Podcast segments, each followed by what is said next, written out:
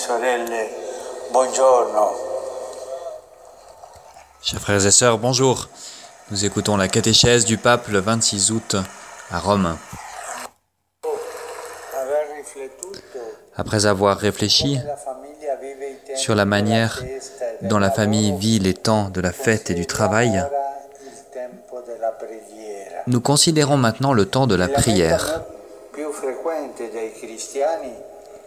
Riguarda proprio dovrei pregare di più, vorrei farlo, ma spesso mi manca il tempo. La question la plus fréquente des chrétiens est, souvent J'aimerais prier plus, mais je n'ai pas assez de temps.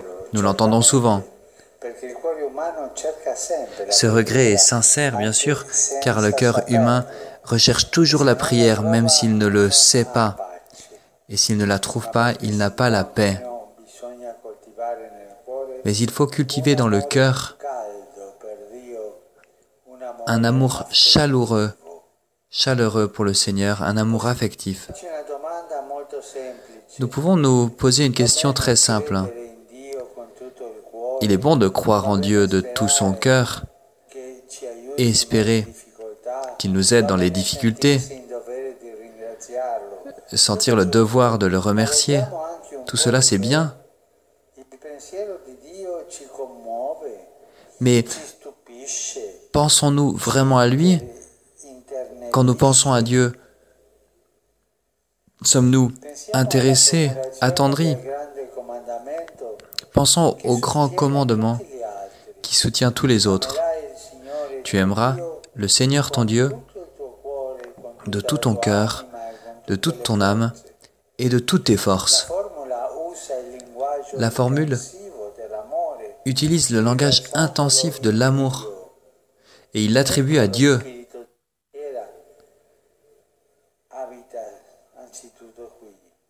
Voilà où habite particulièrement l'esprit de prière. Et s'il habite dans cet amour, il y demeure et il ne s'en va jamais. Réussissons-nous à penser à Dieu comme une caresse qui nous est adressée, une caresse dont rien, même la mort, ne peut nous séparer. Ou bien ne pensons-nous à Dieu que comme un grand être tout-puissant qui a fait toutes les choses, le juge qui contrôle toutes les actions? Tout cela c'est vrai naturellement, mais ça n'est que quand Dieu est l'affection de tout notre cœur que ces paroles prennent tout leur sens. C'est alors que nous nous sentons heureux, un peu confondus peut-être, car Dieu pense à nous et surtout il nous aime.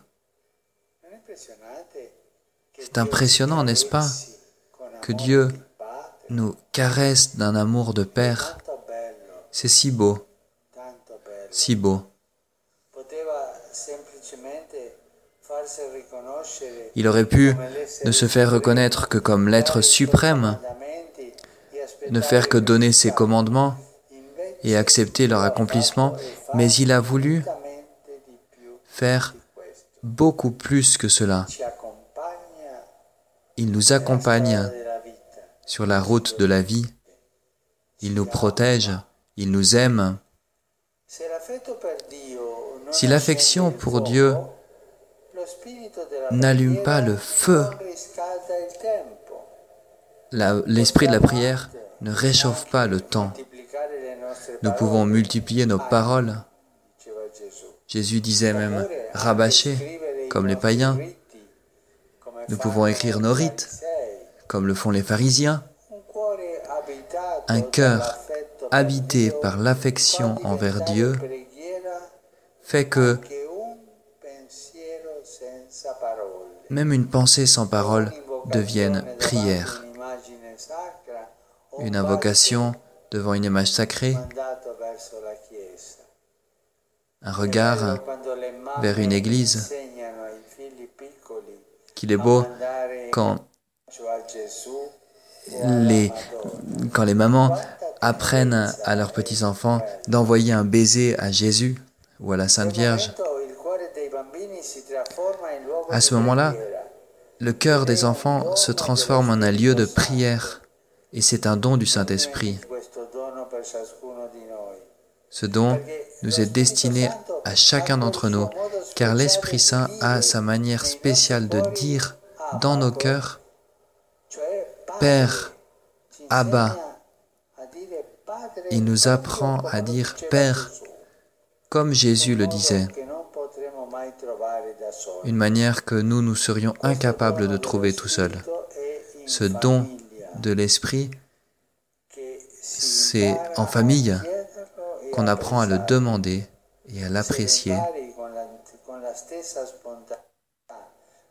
avec la même spontanéité avec laquelle on dit papa à maman.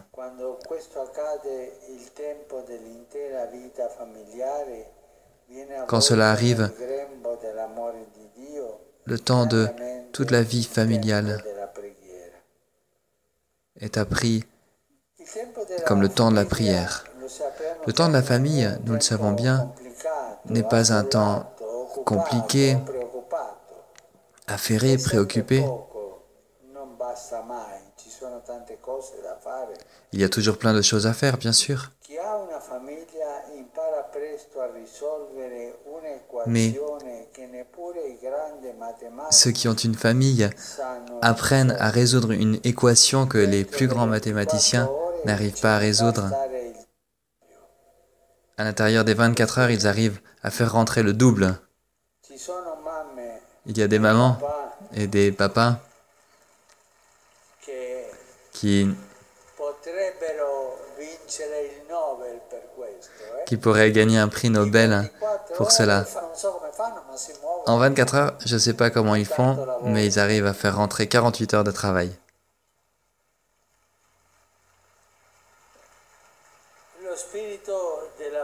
L'esprit de la prière rend le temps à Dieu. Il sort de l'obsession d'une vie où il n'y a jamais assez de temps.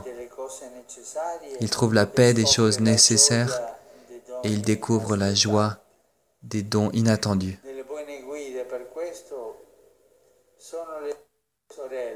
De bonnes guides hein, en cela, ce sont les deux sœurs, Marthe et Marie, dont l'évangile que nous venons d'entendre nous parle. Elles ont appris de Dieu l'harmonie des rythmes familiaux, la beauté de la fête, du travail et l'esprit de prière. La visite de Jésus, qu'elles aimaient beaucoup, était leur fête. Mais un jour, Marthe a appris que le travail de l'hospitalité, qui est très important, n'est pas tout, mais que écouter le Seigneur était la chose vraiment essentielle, la partie la meilleure du temps. La prière jaillit de l'écoute de Jésus, de la lecture de l'Évangile. N'oubliez pas, tous les jours, lire un petit passage de l'Évangile. La prière jaillit de la confiance dans la parole de Dieu, l'intimité avec la parole de Dieu. Y a-t-il cette intimité dans nos familles avec la parole de Dieu? Avons-nous dans nos maisons l'Évangile? L'ouvrons-nous parfois pour le lire ensemble? Le méditons-nous en récitant le chapelet?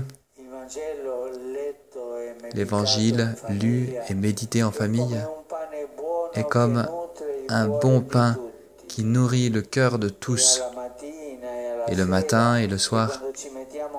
Et quand nous nous retrouvons à table, nous apprenons à dire ensemble une prière avec beaucoup de simplicité. C'est Jésus qui vient parmi nous, comme il se rendait auprès de la famille de Marthe, de Marie et de Lazare. Quelque chose que je porte vraiment dans mon cœur, que j'ai vu dans les villes, il y a des enfants qui n'ont pas appris à faire le signe de la croix. Mais toi, maman, papa, apprends à ton enfant à prier, à faire le signe de la croix. C'est un beau devoir, une belle tâche des mamans, des papas.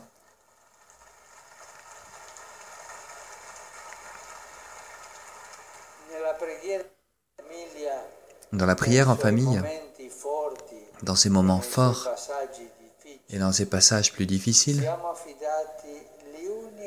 nous sommes confiés les uns aux autres afin que chacun d'entre nous et en famille, nous puissions être protégés par l'amour de Dieu. Merci.